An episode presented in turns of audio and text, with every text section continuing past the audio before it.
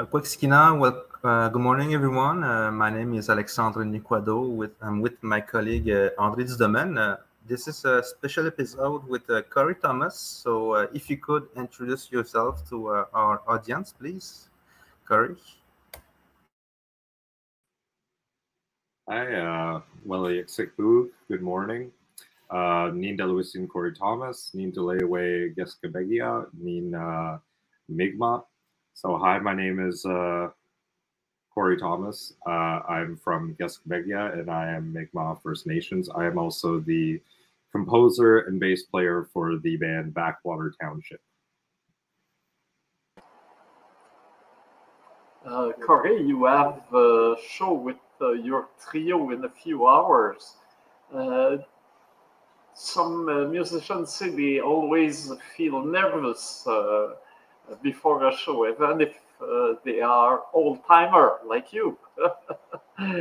Yeah, I feel like um, I feel like that would be a thing for me if I didn't have such a great support. And I'm actually playing with like a group of five people this time, so the band has expanded much, much more since the last time I played for uh, Présence Autochtone. So I'm excited, not nervous, more just excited to get out there and play music for the folks like usual. I know that uh, you uh, you have been always very expend uh, expendable because that the uh, that we were having always discussion here. I wanted to put a quartet, a quintet. And they say no, a trio. Yes, but they are four on the stage. Yeah, it's always like that. Well, I guess it's more because Backwater Township itself, the way that I view it is more of just because I don't see, I see more artistry in just the music more so than just the person itself. So I feel like if I call it like the Corey Thomas experience or something, people are going to be like, oh, wow, this guy's like the Jimi Hendrix of jazz, I guess, which like, no, that's not what it is at all. And I feel like because my music is a vehicle for improv and doing things with different musicians that I meet along the way, that Backwater Township is just a really good way of uh, just having a nice catchy name to go along with what it is that I do. Yes, and cello would be a, a lot more difficult to break up the stage than uh, guitar. Yeah, for sure. Yeah, the, the upright bass definitely gets uh, pretty daunting sometimes. The hardest thing about playing it is getting it to the gig. The songs, not so bad.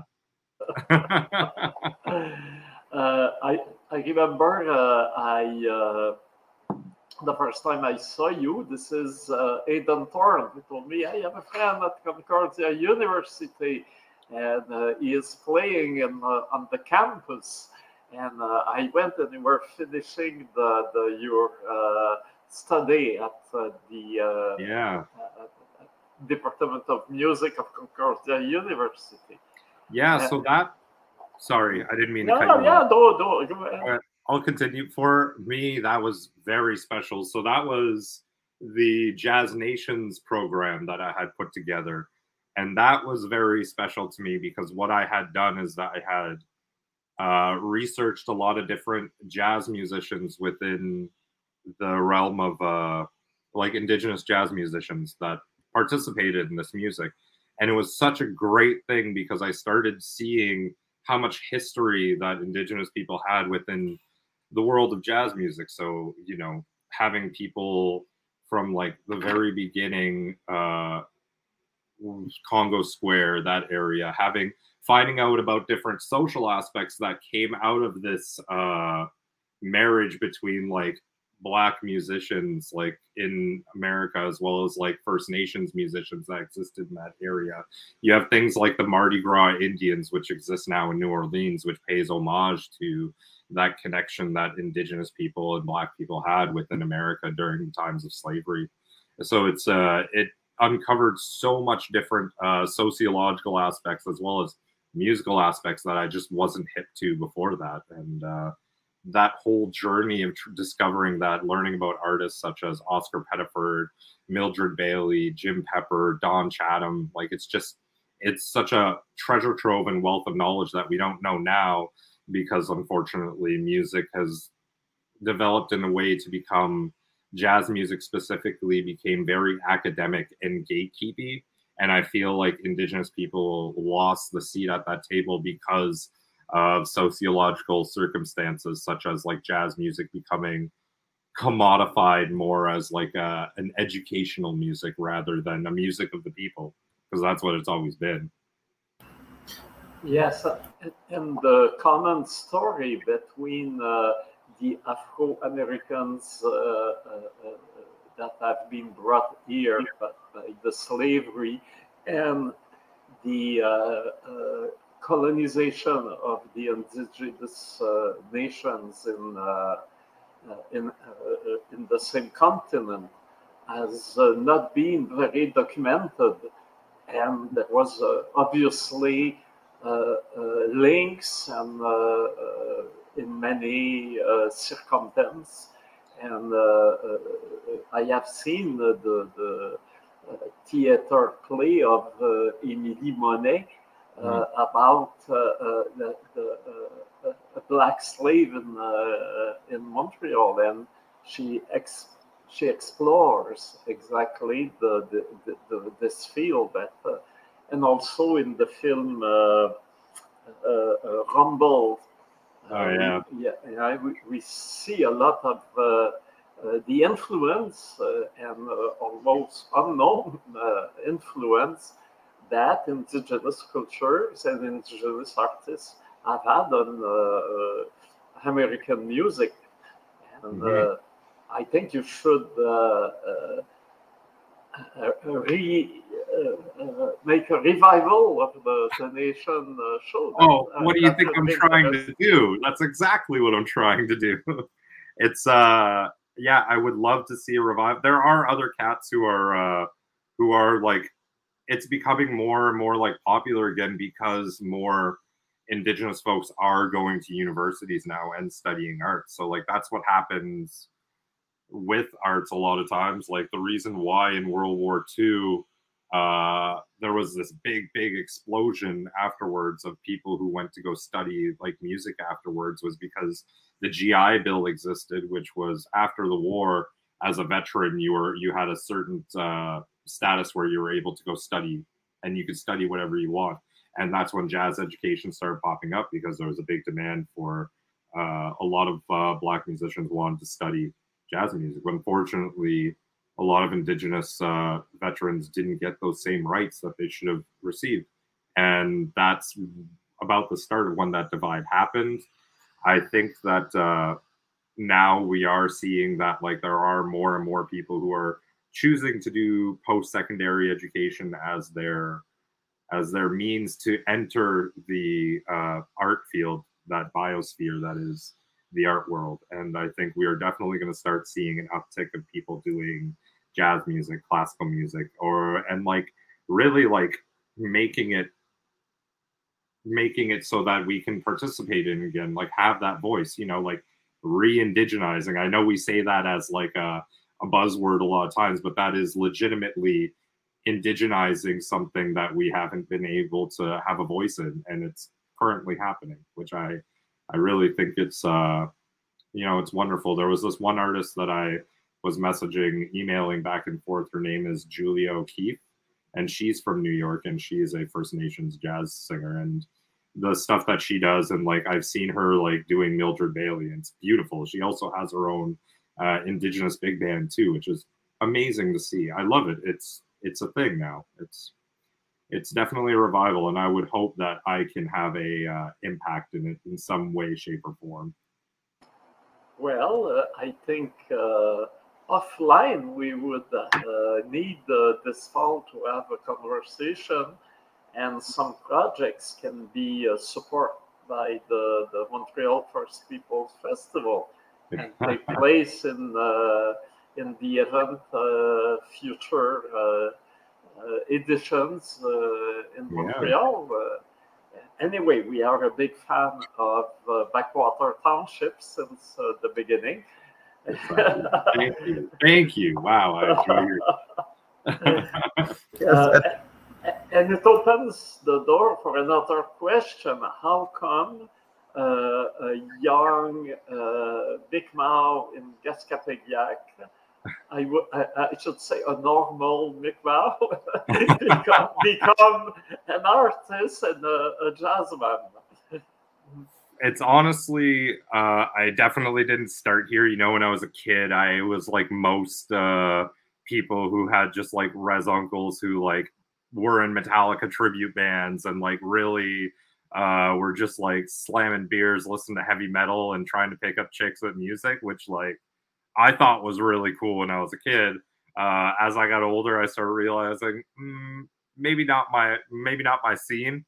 Uh, but I I owe everything how I started as a musician itself to my uncle, who was uh, he was the one who taught me. His name is uh, Robert Jerome, and he's uh, he still lives in my community. But he's an amazing musician himself. You know, he plays country, he plays metal, like all that kind of stuff. There definitely isn't jazz in Gesgapegiag, and I would still say there isn't jazz because anytime I go home, I'm like, hey, check out uh, this new song I wrote. And people are like, this is great. When does the singing start? And I'm like, one day we'll get there. We'll get there where you can listen to my tunes and be like, I get it now. But it's still, uh, it's how I came to this point is because I, I studied classical music in uh, Fredericton, New Brunswick. That's where I did my first bachelor's degree.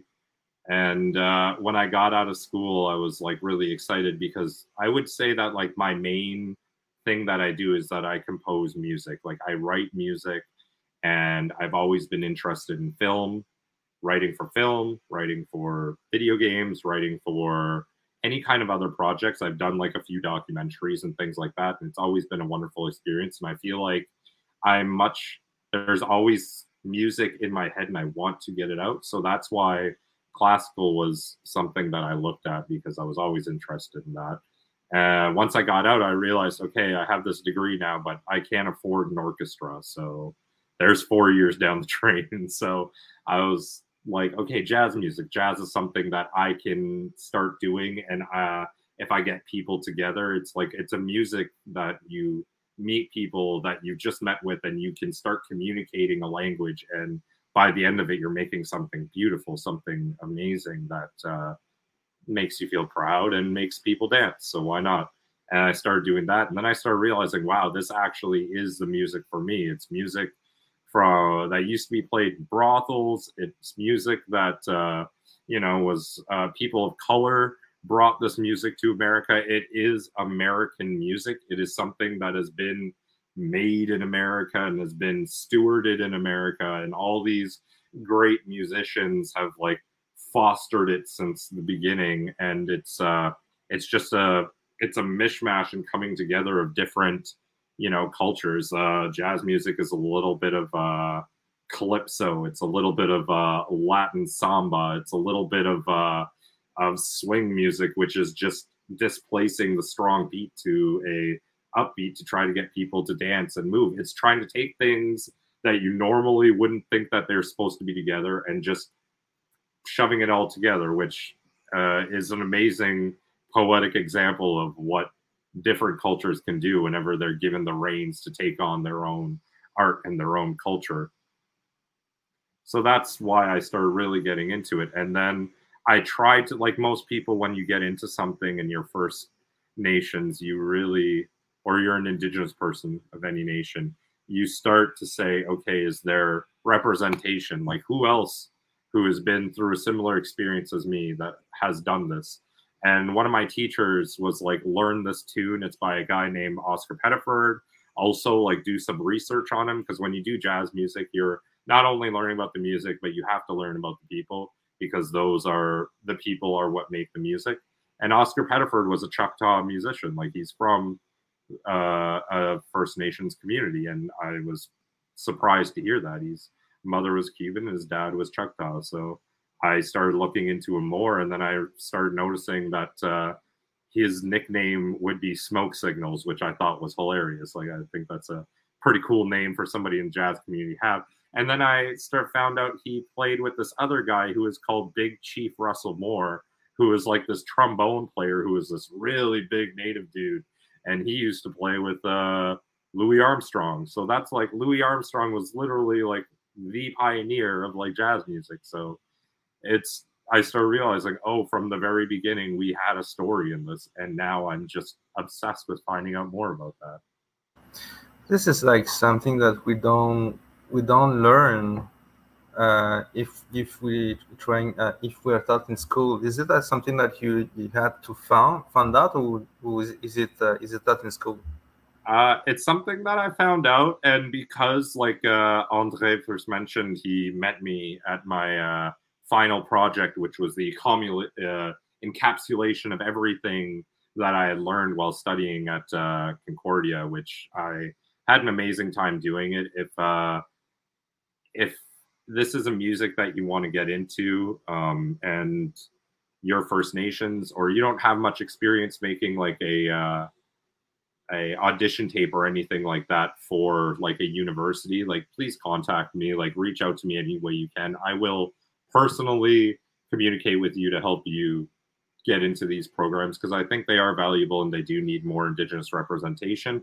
But yeah, it is something that I had to learn for myself, because it's not something that is talked about a lot. And at the same time, you want to have respect when you're talking about it, because because the history is so intertwined. I don't want to overstep and make people think that I understand what the Black experience is like, or that like I I am an expert on like Black music, because I'm not. One hundred percent I am not. I haven't lived that experience, and I haven't been part of that experience in any way. Uh, what I want to know is more of where Indigenous people lie in this music, as well as respect that it is Indigenous people participating in Black music. So I always want to make sure that I am walking that. It's hard.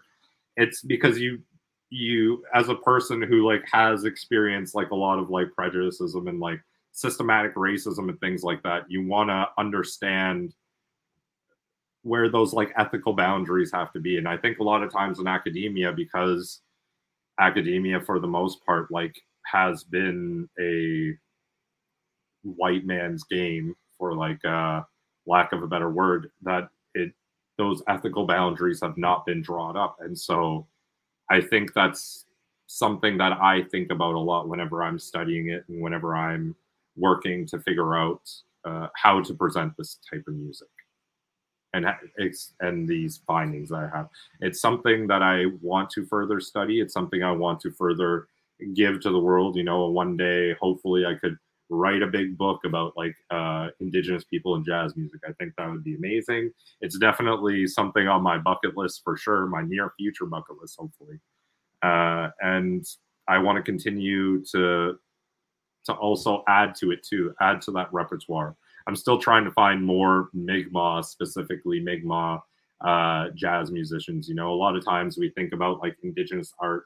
Uh, we think of, about it in a, uh, we think about it as like a pan-Indigenous thing where we're like Indigenous people in jazz, but it's like you have different cultures that contribute different things. Like Jim Pepper, uh, he was Muskogee, and he did a lot, a lot of his music was like peyote songs mixed with jazz, which is like incredible when you find out about that, because he and his community, they, they do a lot of like psychedelics, and they, They do that as like part of like their ritual. And then he did that and then like wrote music with it. If you listen to Wichita Toe, it's just basically that. And that guy was the founder of like jazz rock, which is like pretty cool, like jazz fusion. So yeah, it's uh it's also good to see it more like nation to nation, as well as as like a whole encompassing of Indigenous people within the music. Sorry, I go on a lot of tangents when I speak. No, I, that's good. That's very interesting.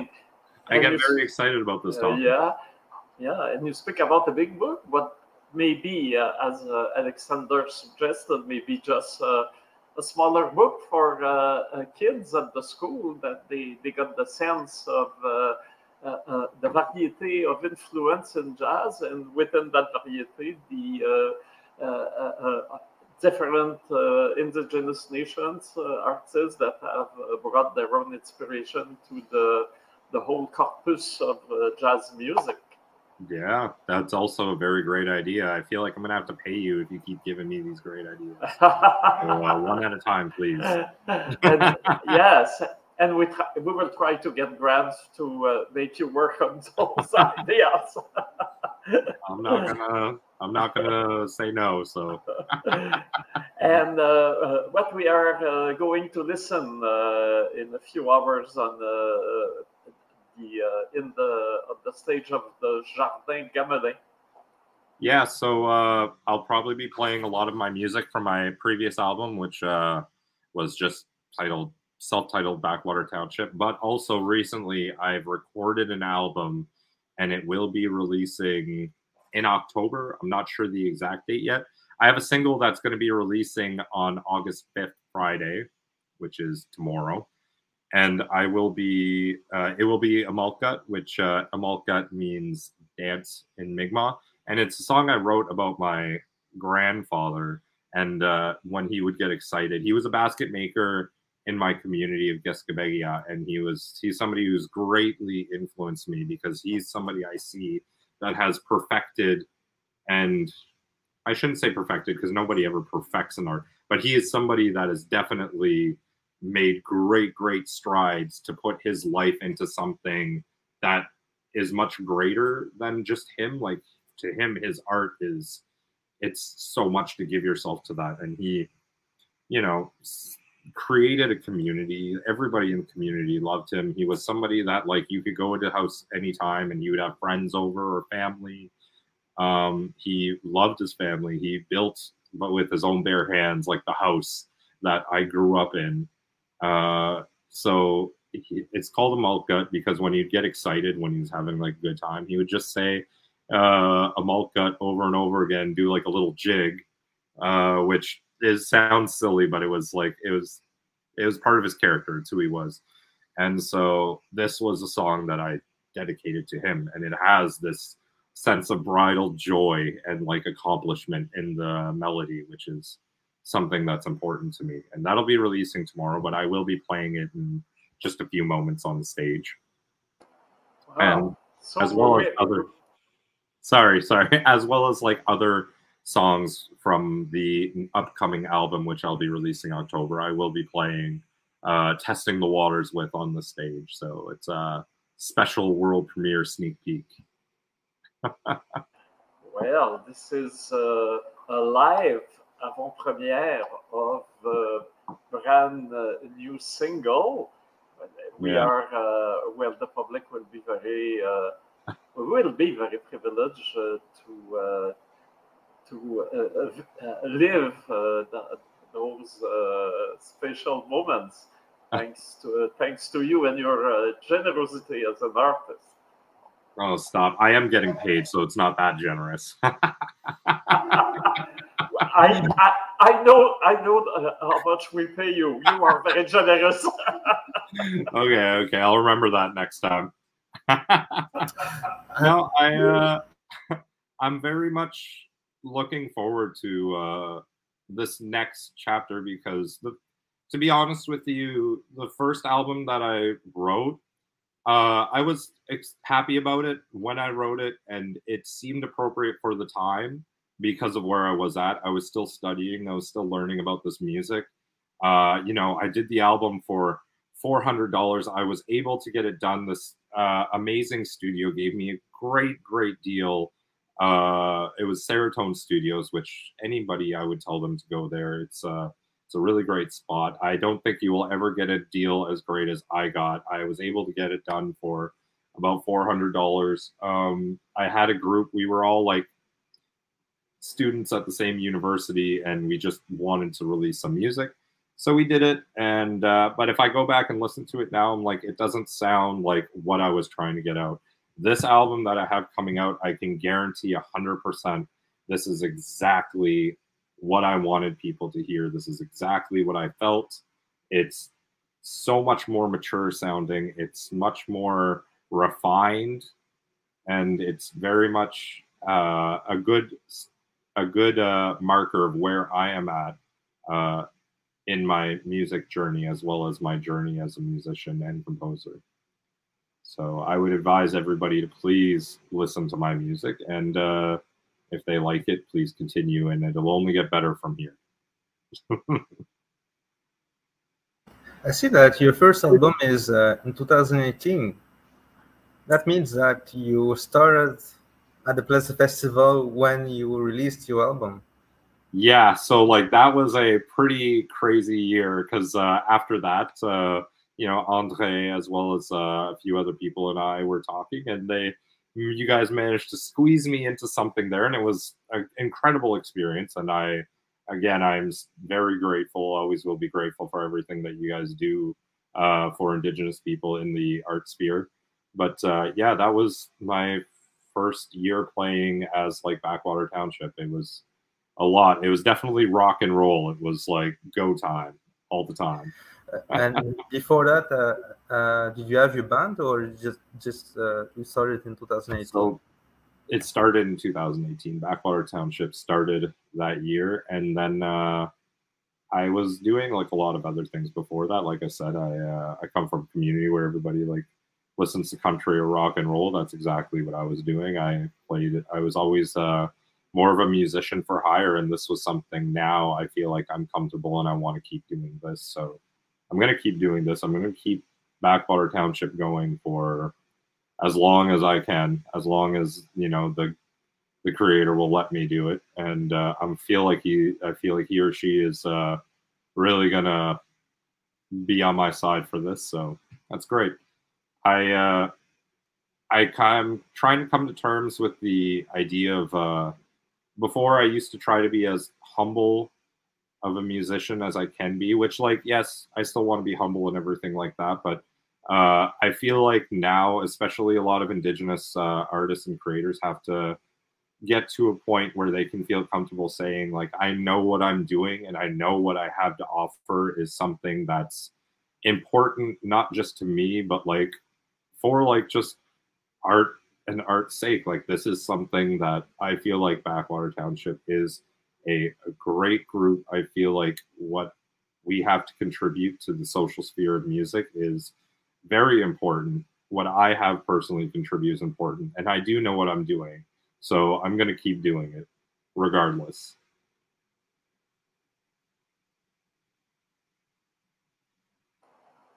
Well, I think we can tell you that we know that uh, Backwater Township is a great group. And you don't have to have any hesitation to tell it. And uh, uh, uh, of course, it is important as uh, Indigenous leader that uh, we can be uh, uh, uh, very affirmative upfront, because uh, younger generations uh, are looking at us, and uh, if we want uh, to be Uh, role models, uh, we have to be seen, and we have to be heard, and uh, we have to uh, stand uh, uh, for uh, ourselves. And uh, thank you for uh, all the, the the good music you produce, and uh, uh, that will uh, come in the, uh, the next uh, the next one hundred years. uh, stop! You're really gonna make me blush, man! Wow. So uh yeah I to piggyback off what you're saying, yeah I think it is good to be role models for the upcoming youth, because uh, everything is moving so fast now, and uh n- not only is there a need for like people to absorb the cultural capital that is Indigenous people. It's kind of like, I like to think of like this era as like the uh what was it, Expo sixty-seven, I think it was was it sixty-seven? Yeah, so like I like to think of like right now is like the Expo sixty-seven of like Indigenous people in art. So like now everybody's looking at us, and we're like stepping out. You know how Montreal uh, stepped out and they were like, this is us world. That's kind of what we're doing now, and we're doing it on a stage that's much bigger than even the Expo sixty-seven was, because now every single thing that we do is worldwide. It's all connected.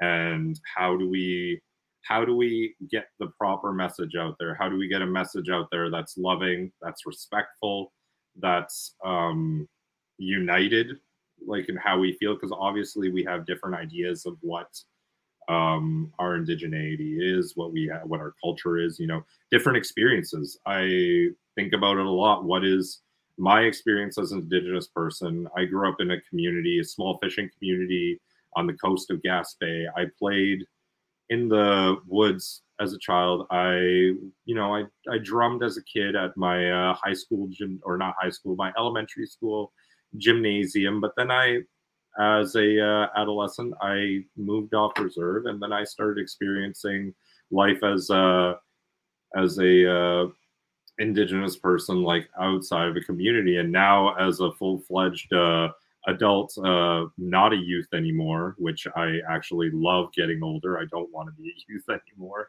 Uh, I, I'm now experiencing life as like a professional city native, like in the world, like figuring that out as I go, and uh, trying to work on building a community outside of the confines of the Indian Act.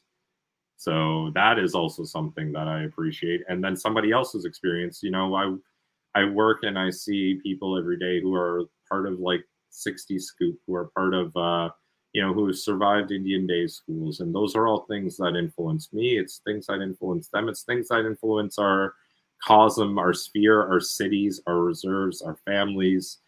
It's everybody has an idea of what this all means to them, but there is a cohesiveness where we all have an identity within it. We all want something, and we all We all don't expect something from our culture, but we all get something from it, which is beautiful, you know? Yes, it's interesting you mentioned uh, Expo sixty-seven, because it was the first, uh, and maybe the only, I don't know since, but it was certainly the first uh, uh, expo, uh, uh, expo of this kind that had a, a Uh, well, they didn't call it the First Nations, but it was uh, Indian Pavilion. Oh, yeah. Normally, the pavilion are for nations, right? Sovereign nations. So it was very particular. And the two commissioners were indigenous. This was uh, uh, uh, uh, Max Gros-Louis from uh, Wendagé, and yeah. uh, what's his name? Uh, Uh, uh, the other one, the Delille, Andrew Delille uh, from uh, Ganawagé, two great mm-hmm. indigenous chiefs, uh, and they were uh, uh, the co-commissioners of the, the pavilion, and they, they fought to have a real indigenous content, and it was uh, for the, the, the youth at this time. I know it from for, for my own experience. Uh, as a teenager, to discover this uh, big pavilion and this voice and this affirmation in the, the, the biggest event ever happening in Montreal and in Canada, well, in our own uh, kid point of view, it, it was a really uh, a, a game changer uh, experience for many of us. So uh, uh, uh, it's it's uh, interesting that you think at, at this period now as a similar uh, uh, turning point, uh, historical turning point. Well, yeah, I I, uh, I think that's amazing. I actually didn't know about that. Thank you for uh, for making me hip to that. Uh, I love learning about something new all the time. Sorry, my cat is being very needy right now, but I am focused. Uh, I I think that, yeah, that that is something that I would expect that Indigenous people would be involved with that. I'm glad that they were. Uh, I don't know if there has ever been anything like that since Expo sixty-seven to that extent, like to that magnitude, which is incredible. Uh, but I, I guess that comes back to this idea. I've once had somebody tell me that there are different types of people in the world. And one thing he told me was that uh, the way that he sees me is more of a path carver, where it's like you have people who will like guide you along the snow. But then you have some people who will like put on the snowshoes, go out and make a path for other people to to uh, walk. And it's not that it's better than or worse than somebody who's going to lead or follow. But uh, to me, the what you're telling me about the folks who were involved in Expo sixty-seven is that, yeah, they were path carvers. There's somebody who created a path, and it took a few generations, but we're all here and we're following behind them. So I'm sure uh, whether they're still alive or if they're uh, still carving that path within Spirit World, I'm sure they're really excited to see everything that has snowballed since then. No, I guess uh, you have to get prepared and take care of your cat. So uh, yes. I think oh. it will. Uh, uh, uh, we uh, approach the time to conclude. Uh, do you have a uh, last comment, uh, Alexandre? Uh, oh, sorry, Alexandre. No, no, no. Uh, I don't, I don't have any comments at the moment. Uh, I, feel, I feel like uh, Corey has uh, might something to say. Yeah, sorry, that was very rude of me. But uh, I just want to say again, thank you guys for having me. This is always a pleasure. I don't know much people who are going to sit down and listen to me t- ramble on for a good forty minutes to an hour and still be uh, awake by the time I'm done. So thank you. Um, I would like to tell anybody who's listening to this to, uh, if they can, please follow Backwater Township, listen to our music. If you could follow me on social medias, that would be great. I could always use the uptick in the numbers like anybody else. And it's just a good way for me to continue playing shows and give better content to people that I can and promote this music more, which I love. Um, come see our show. Uh, yeah, that's basically it. Listen to the new uh, single, which we'll be releasing tomorrow, August fifth, uh, titled Amalka. It'll be all over our social media. So if you follow step one and two, you'll get to step three.